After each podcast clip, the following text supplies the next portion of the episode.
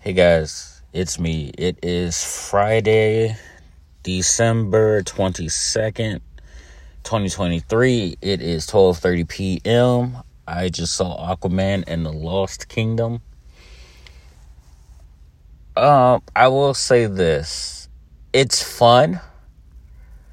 It's very action heavy, which I enjoy very much so. Uh, let me just start off with the main character. As you guys know, Jason Momoa. This, I'm to miss him as Aquaman. I'm not to lie. I loved him in the DCEU.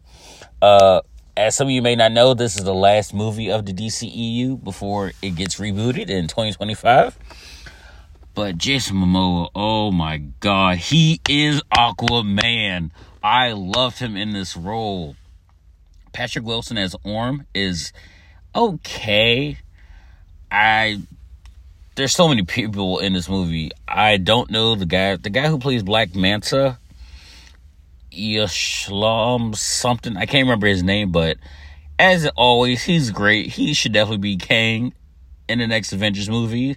If you know what I'm talking about, you know what I'm talking about. Uh, so let's just get this out the way. The plot absolutely makes no sense. Like it it's a hit or miss plot and it misses so much uh it feels long but it's it's a good two hour and some change movie but it felt like two and a half hours. But the thing that kept me into it besides the action was the cinematography. The visuals oh my god i love the cinematography in this movie. And it is directed by james wan. If you don't know who James Wan is, James Wan is a horror uh, director, horror action movie director. He did. He's done Insidious, Annabelle, The Conjuring. He did Furious 7, which is my favorite Fast and Furious movie. But this is also mainly, and he directed the first Aquaman as well. This movie is not for kids. It is a very like dark horror movie. Um, this is my last movie of 2023 before 2024.